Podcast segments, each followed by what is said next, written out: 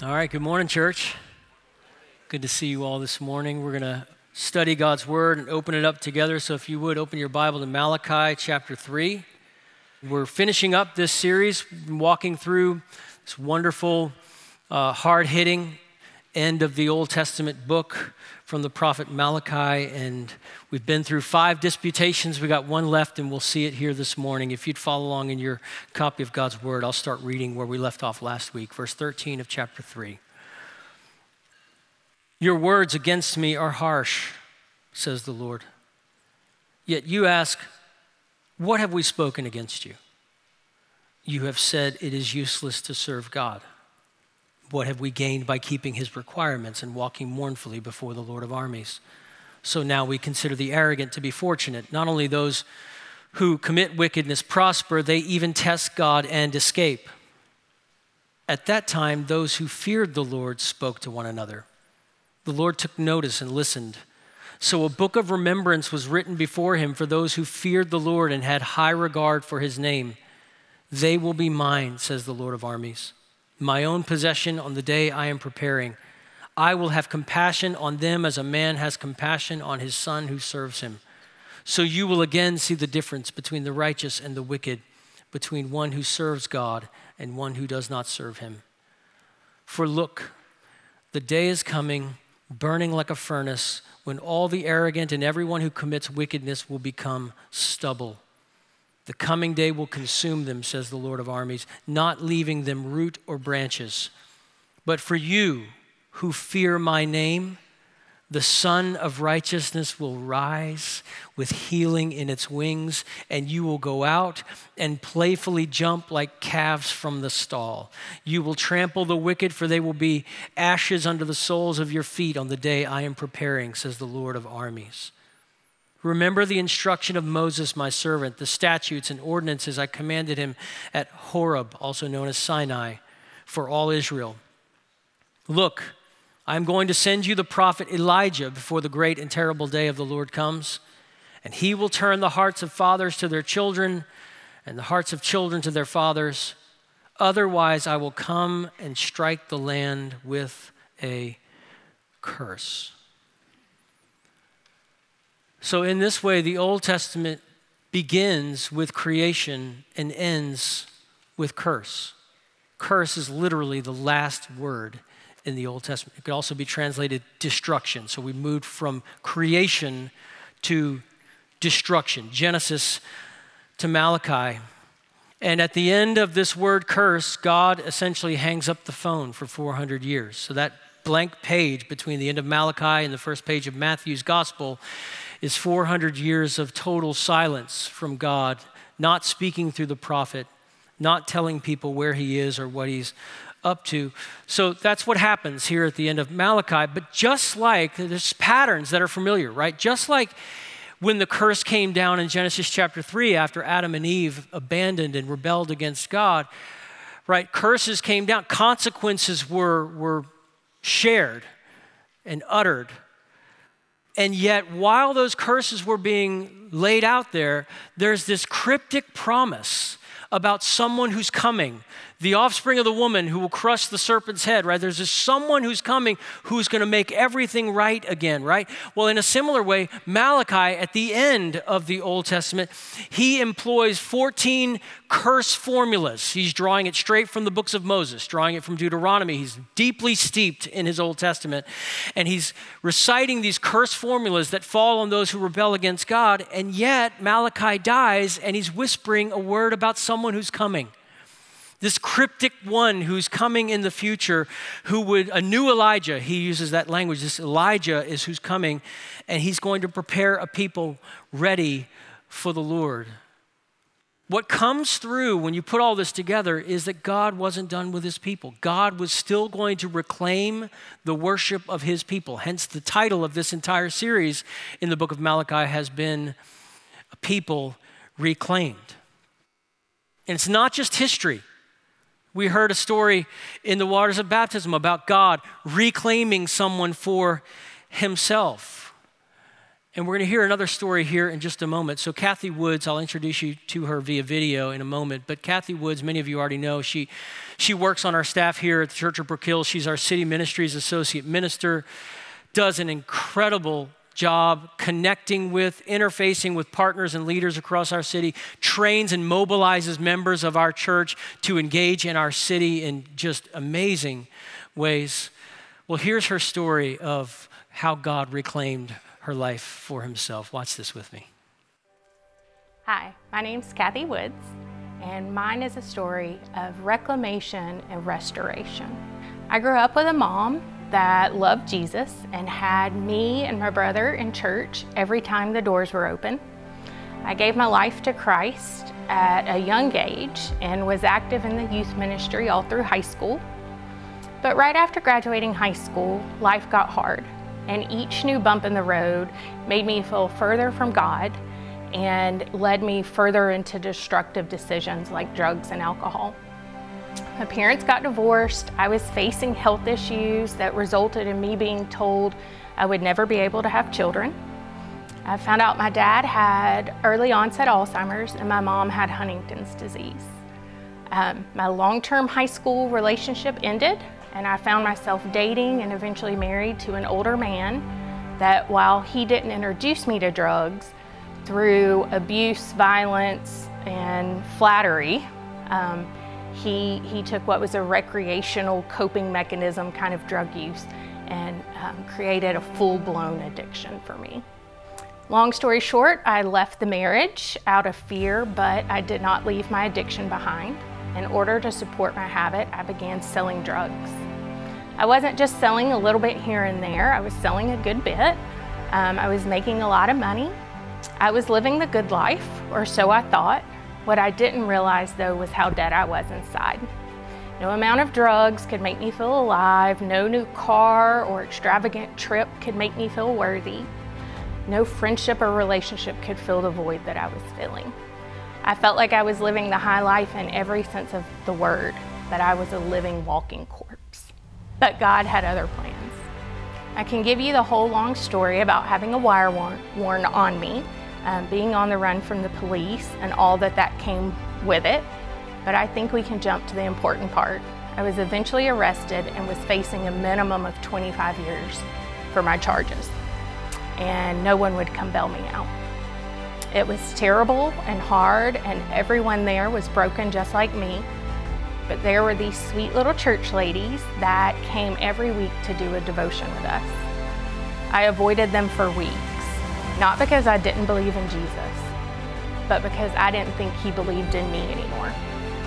How could He possibly love and care for me after all the terrible things I had done? But eventually, they wore me down and I went to church with them.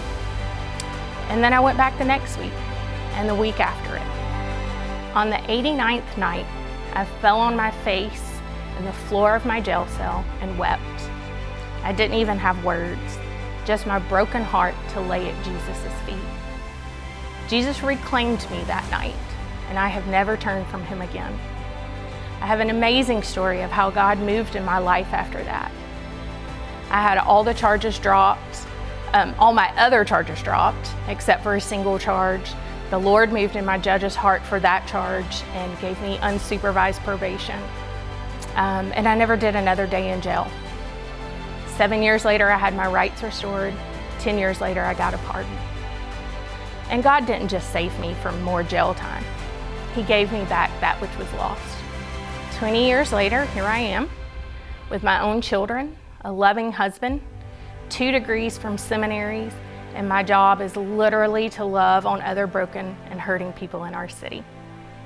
What could be a bigger blessing than that? Mm, yes. Praise God. Mm.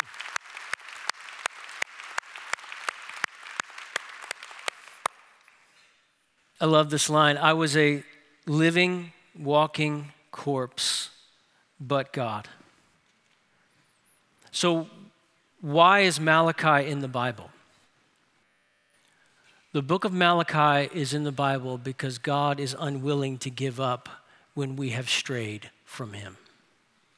We wouldn't have the book of Malachi if God gave up on people the moment they rebelled and walked away. We've, we've seen in Malachi these, these twin truths. They feel like opposites, but they live in tension. We've seen the truth of the holiness of God, that He doesn't tolerate hypocrisy among His people. So He gets, he gets in and He's edgy and He's calling them to repent and He's saying, There's no life out there, there's life here with me. Come, come back to me. So there's the holiness of God, but there's the mercy, there's the compassion, there's the sweetness of the promises of grace that are filled in Malachi. And we saw last week how the ratios of curse to promise are flipped as you move move from disputations one to three, and when you come over to four through six. So here we are in disputation number six, and how does this last disputation begin? It begins with bad words. It begins with bad words. You see there in verse 13, Your words against me are harsh, says the Lord. Yet you ask, What have we spoken against you? You have said, so now he's going to say it. Here's what you've said it's useless to serve God. What have we gained by keeping his requirements? Now, whether they said those words out loud or just thought them is not the point. The point is, God knows. God knows what's going on in our hearts. He knows the motivations. He knows the why and the wherefore. So, this is caused them to become apathetic in their relationship with God. And apathy really is the main thread that runs through all of the corrective tone in the book of Malachi. So, what's fueling their apathy in worship? And I think the answer is what's fueling their apathy in worship is they're doing the math.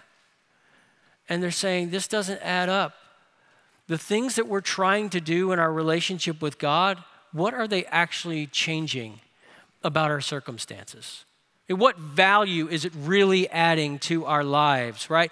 So you can almost jump in and imagine what they'd be saying. They could say things like, Our families came back to Jerusalem.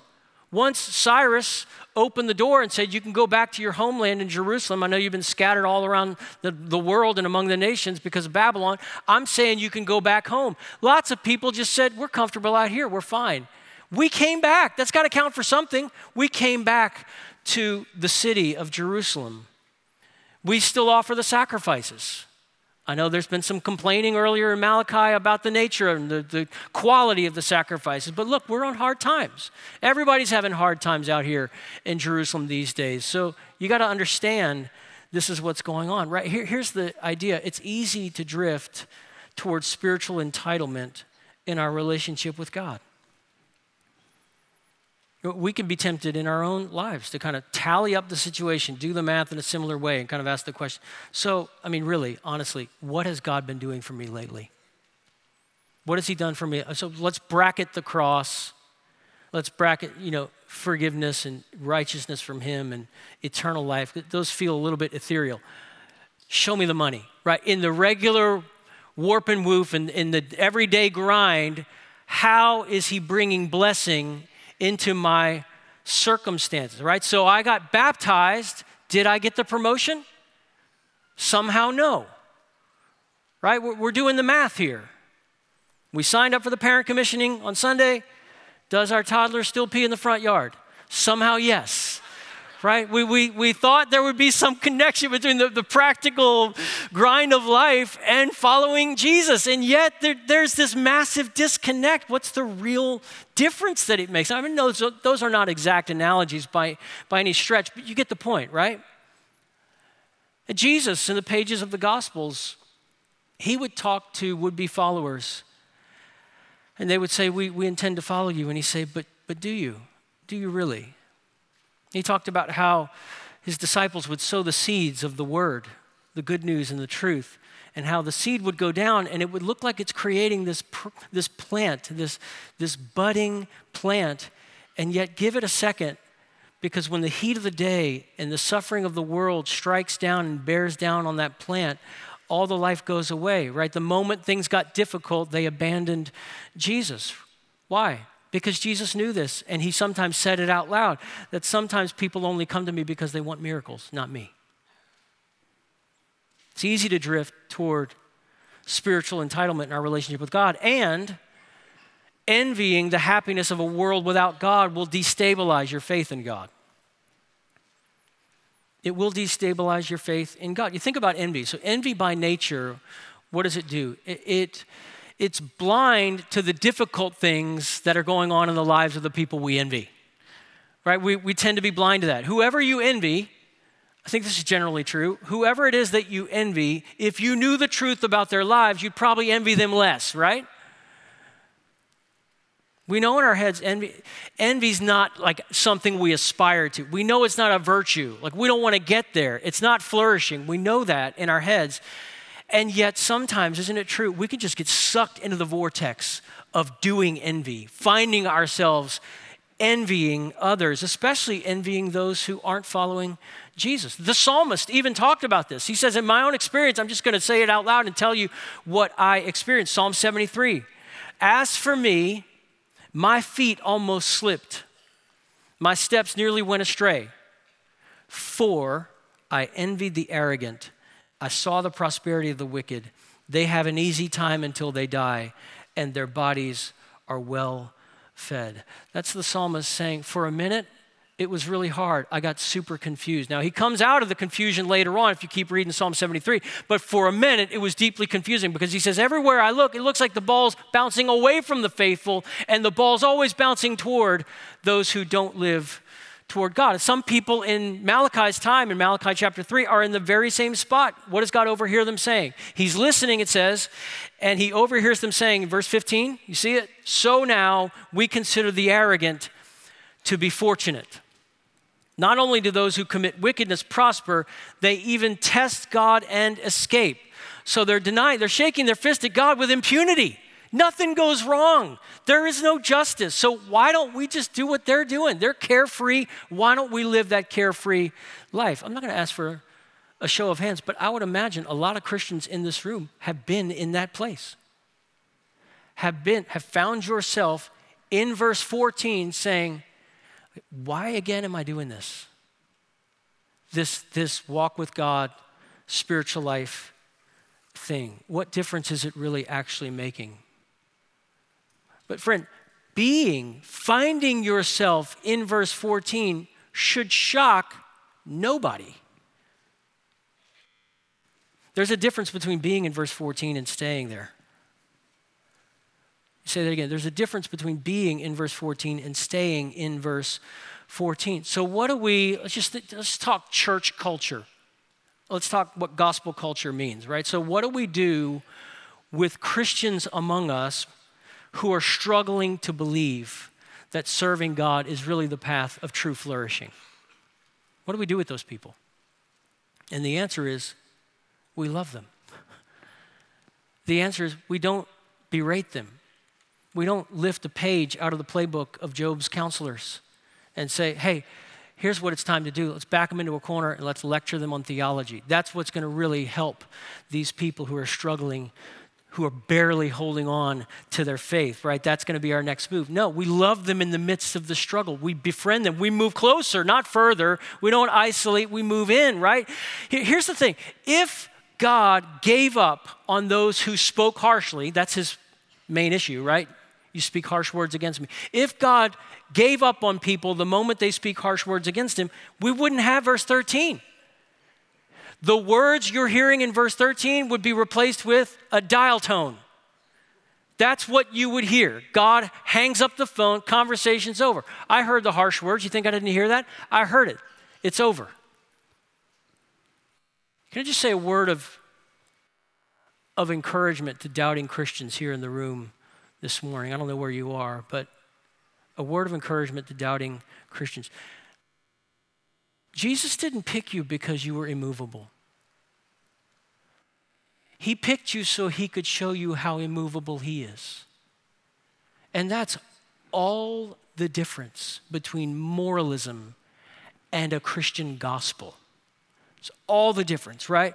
Because there are times where we're going to walk through life and it's going to feel like you barely believe, but don't confuse you barely believing with you barely being held. You are held in the grip of grace no matter how strong your grip is. He holds us. One of the ancient hymns, older hymns used to say, If my hold should ever fail, your wondrous love will never let me go. Now that, that'll sing. That's good news, right? So you find yourself in verse 14 here this morning? Okay. How do we not stay there? How do we not make camp in verse 14? And the answer isn't. So the answer on our way out of verse 14 isn't, hey, find your bootstraps and start pulling. That's, that's not the point. The answer is look to Christ the sufficient Savior, the, the author and the finisher of our faith. Jesus won't lie about where the life is. He says, I'm the way, I'm the truth, I'm the The world's going to lie about where the treasure is. Jesus will never lie about where the treasure is. Now, there were moments where I grew up in a, a Christian home, and um, our parents told us the gospel. I was very familiar with the gospel from the youngest, youngest ages. There were times in my life as a, as a child where I felt like I was, I was so close to the gospel, it was almost like I was inoculated to it. It's like I'm not sure it's actually hitting me the way it would hit somebody who has a story like Kathy Woods, right? It's just different kind of story. And so there were days where I could go by and just kind of yawn about it and not really feel the impact of it. There's a, a song our family loves by Switchfoot, and it's, uh, it's called Stupid Deep. Um, so the, the idea is, um, is that our souls are ridiculously deep. They're, they're made by God so that the depths of humans can communicate with the depths of God. So there's this hole in your heart that is just stupid deep. It's crazy, crazy deep, and it was made to be satisfied in God. That's verse one. And then it's about a love that's stupid cheap, that you don't have to spend anything to find it to experience it. So here's verse 2, and I love this. What if where I've tried to go was always here, and the path I've tried to cut was always clear? Why has life become a plan to put some money in my hand when the love I really need is stupid cheap? You know, in a way, my story and Kathy Wood's story is, are very dissimilar. Um, and yet, in another way, they're so similar. because here's the thing um, I'm not on a quest anymore. I'm, I'm not restlessly searching for satisfaction wherever it is in the world. Where I was trying to go was always here started to realize in the later years, my teenage years, not with these words, but the sense was there that my parents sang over us the answer to the riddle of the universe every night. And it just took a while for the coin to drop. And then it was like, it's here. It's the gospel. It's salvation. It's Jesus. It's Him, it's the church, right? Why would you call, as this is what Malachi is saying, God is speaking through Malachi, why would you call the arrogant fortunate? There, that makes no Their joys exist on a bubble and it will pop momentarily. Our joys last forever. Those who deny God's good rule are not the fortunate ones, we are. We're the enviable ones in the world. And not because of any moral superiority, not because of anything in uh, us, any inherent goodness. What a joke, right? No, no. The only reason we're the fortunate ones is because of the central story that is at the center of the Bible, the gospel, that God saw that we weren't going to escape the darkness we were in. So what did he do? He climbed inside the darkness in our place in Jesus Christ, steps into the darkness. God the Son takes to himself the last word of Malachi, the curse. He takes the curse to himself, and he and it are pinned to lumber for six hours outside of Jerusalem. And then Jesus drags the curse into the grave and he leaves it there three days later on the morning we call Easter Sunday. And ever since that day, the church has been saying, We're the fortunate ones. Grace is ours, right? So, what I'm trying to do right now is model for you. This is the language of believing. This is how we don't camp out in verse 14, but we move in another direction. The forgiveness you yearn for was already free. Abandon all your self atonement projects. Who wants out of verse 14 this morning? Who, who finds yourself in that place of your back's turned to God, cold spiritually, but you want to make a way out, back into the light, following Him? Friend, this morning, look to Christ. It's never too late. Look to Him now. Speaking of a new sound, you speak talk about a new kind of talking. Look at verse 16 and listen to this. At that time, those who feared the Lord, so we've got a different group of people talking. Those who feared the Lord spoke to one another. The Lord took notice and listened. So God is eavesdropping on their conversations. And then what happens? A book of remembrance was written before him for those who feared the Lord and had high regard for his name. And so we move from bad words to a good book. Bad words to a good book. So, this language of a book of remembrance, what's the idea here? If you're taking notes, it's this the faithful enlist themselves in a written covenant to trust and obey the Lord. It's sometimes thought that uh, the book of remembrance here, or the memorial scroll, it's sometimes translated, that the memorial scroll or book of remembrance here is a reference to what other passages in the Bible call the book of life. I don't think that's what it is that's not to take away from what those passages are talking about. The book of life is an awesome thing. Those passages are amazing passages because in the book of life, God does the writing and it's indelible ink. There's no removing it. And so that means once a name is written in the book of life, you're justified once and for all. Your name is in there, nobody can erase it. So that's a, that, that truth from God's word in other places communicates a sense of assurance to Christians and to believers. Awesome passages, amazing truths. But I think this is something different. I agree with Thomas McComiskey, who writes in his magnificent commentary on the minor prophets, he writes these words. The more likely scenario in the case of Malachi 3:16, however, is that the people who are faithful set out to enlist themselves in a written covenant to trust and obey God in spite of what the majority of their contemporaries are doing. And here's where he gets that idea from the, the history and the context. So Malachi's written, we've said this before, Malachi's written around the same time as Ezra and Nehemiah. They were all doing work around the same 20, 30 year period. So remember, Ezra and Nehemiah show up on the scene, and they're saying some of the same, same stuff that Malachi is saying. They're saying, What's going on with the problem of marrying those who don't worship the God of Israel? Malachi talks about that in chapter 2. Again, same time period, you back up maybe 10 years to Ezra, and Ezra addresses that very same issue. And when Ezra addressed that issue, a bunch of people repented and said, Now we're going to follow the Lord. And guess what they did after they repented? They drew up a document. They drew up a covenant renewal document and they signed their actual names. Here are a few of them Maaseiah, Eleazar, Jarib, Gedaliah, Eloni, Ishmael, Nethanel, read Ezra 10, verse 18 and following, and it's just 114 names of people who said, I've decided to follow Jesus, as it were, right? I'm, we're going to walk the faithful path from now on. We're turning away from unrepentance toward God. Nehemiah does the same thing. So Ezra's done it, then Nehemiah does the same thing. Matter of fact, in Nehemiah, you get to see the whole nation gather together. It's the 24th day of the month.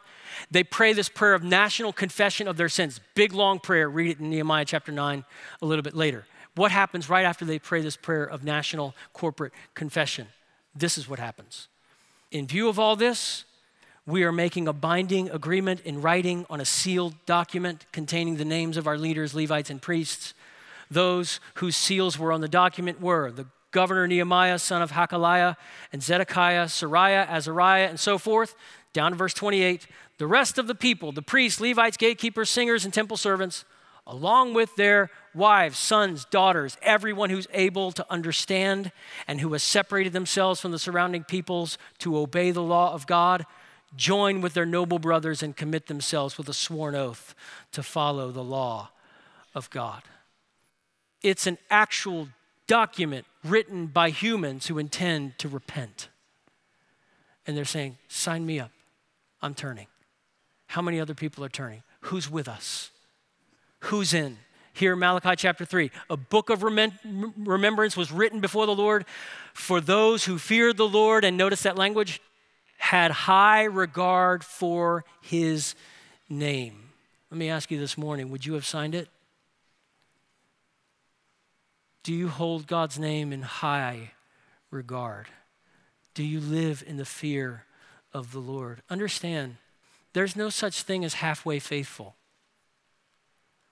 There, there's no such thing as partial loyalty. That's a contradiction in terms. Loyalty is loyalty. It's full on loyalty. What, what a picture Malachi has here, right? To, to stand with the few over against the many simply to declare where your ultimate allegiance is. That's what's going on here. So, what's, what's a contemporary parallel in the New Testament era, in our church era, where we are right now on this side of the cross? What's a parallel to that kind of activity? I think it's the waters of baptism and the membership roll of the church. The baptism waters and the membership roll of the church is the church's best effort to say, these are the names of those we know who fully intend to follow Jesus. As best we know, everybody who signed this document, everybody who's on this roll, wants to follow the Lord in repentance and faith the concept of remembering, this book of remembrance, right? It's mentioned in verse 16, and then the concept of remembering is mentioned again in chapter 4, verse 4. A vital element for your future faithfulness is remembering. Every Sunday, what do we do? In a word, we remember. We remember in the singing. We remember in the preaching of the word. We remember in the prayers. We remember in the baptistry. We remember at the table. We remember our sin. We remember God's grace. We remember his promises. We remember who we are, our identity, that we are the ones who belong to God. And by the way, that identity, that belonging to God language is used right here, right after they draft this document saying, We're all in. We want to follow you faithfully. God says in verse 17, They will be mine. Who? The signers. Those who have made covenant with me, my own possession. You see the language? My own possession on the day I am preparing. So, bad words, a good book, and finally, the great day.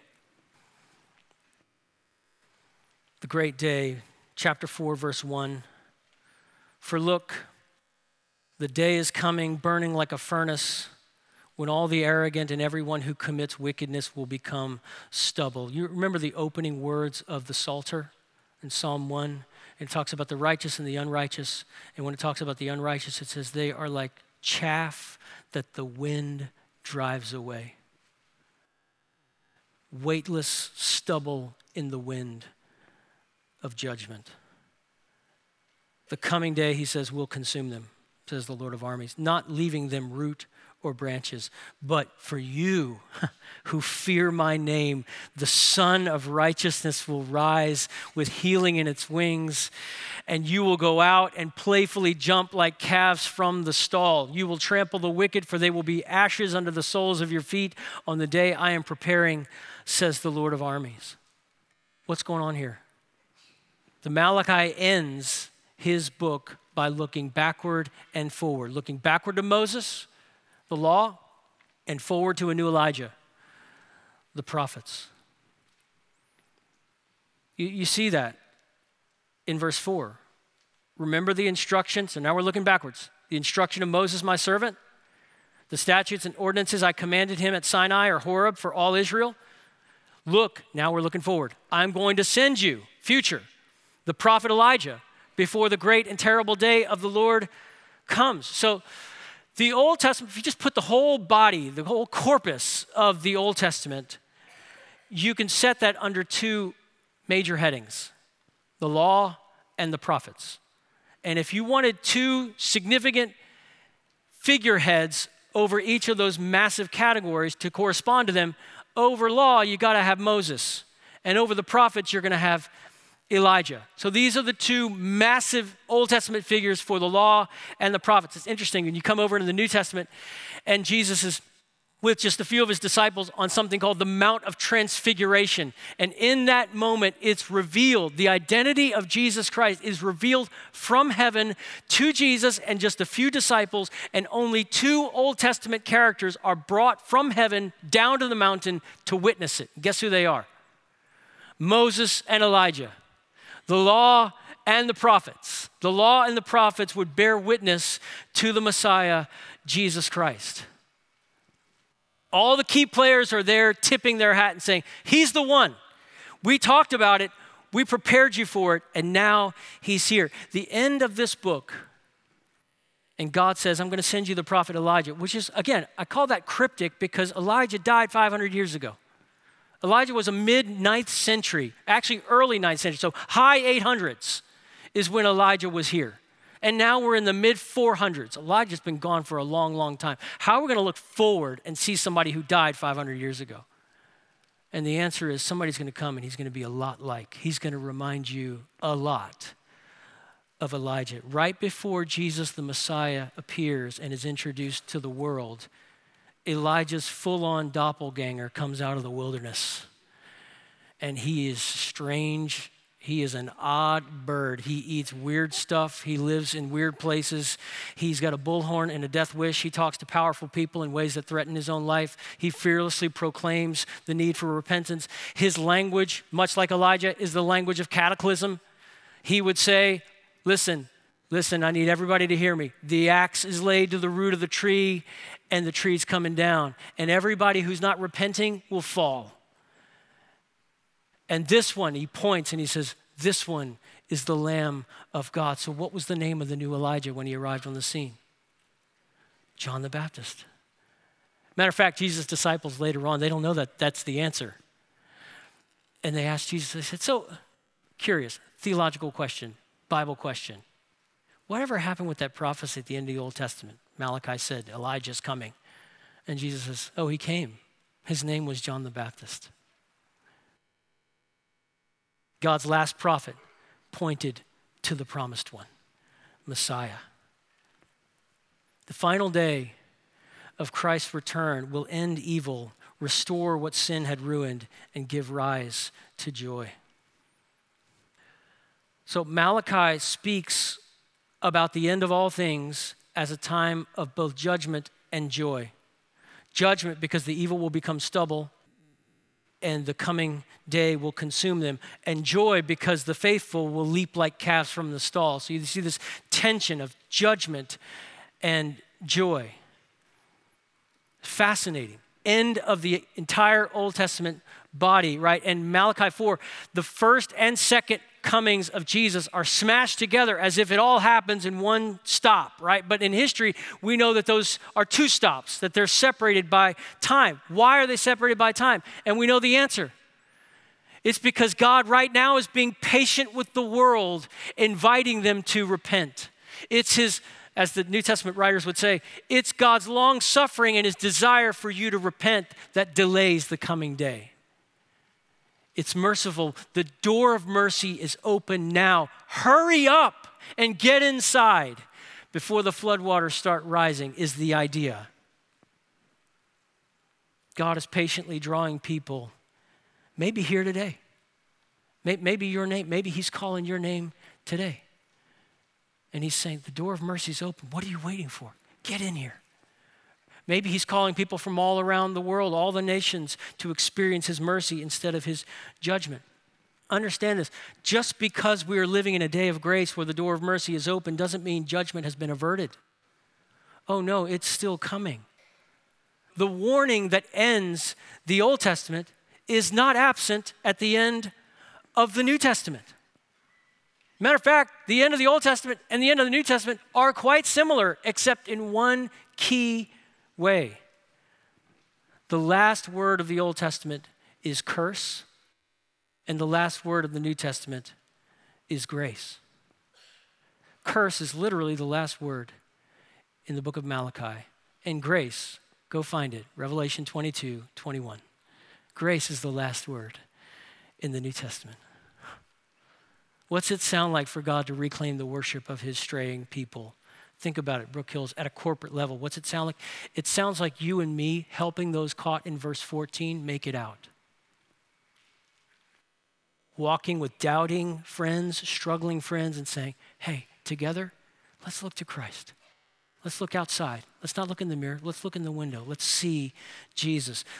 It, it, it sounds like us committing ourselves with God's strength to lifelong faithfulness to the Lord. It sounds like you and me not holding back anything in our worship of God, inviting our neighbors to join us, and inviting the world and the nations to join us as well. So there's corporate calls to what it looks like for us to be reclaimed for God and His worship. But personally, can I just come back to this personally? Why is Malachi in the Bible? Because God is unwilling to give you up when you've strayed from Him. And wouldn't this morning be the perfect day to turn around? to find his arms wide open. What if where you've tried to go was always here? And the path you tried to cut was always clear. Friend, you were made for the worship of God. You can't flourish anywhere else. This is where the joy is. This is where the answer, the secret of the riddle of the universe is here. We've been singing it all morning. Trust it. Trust Him.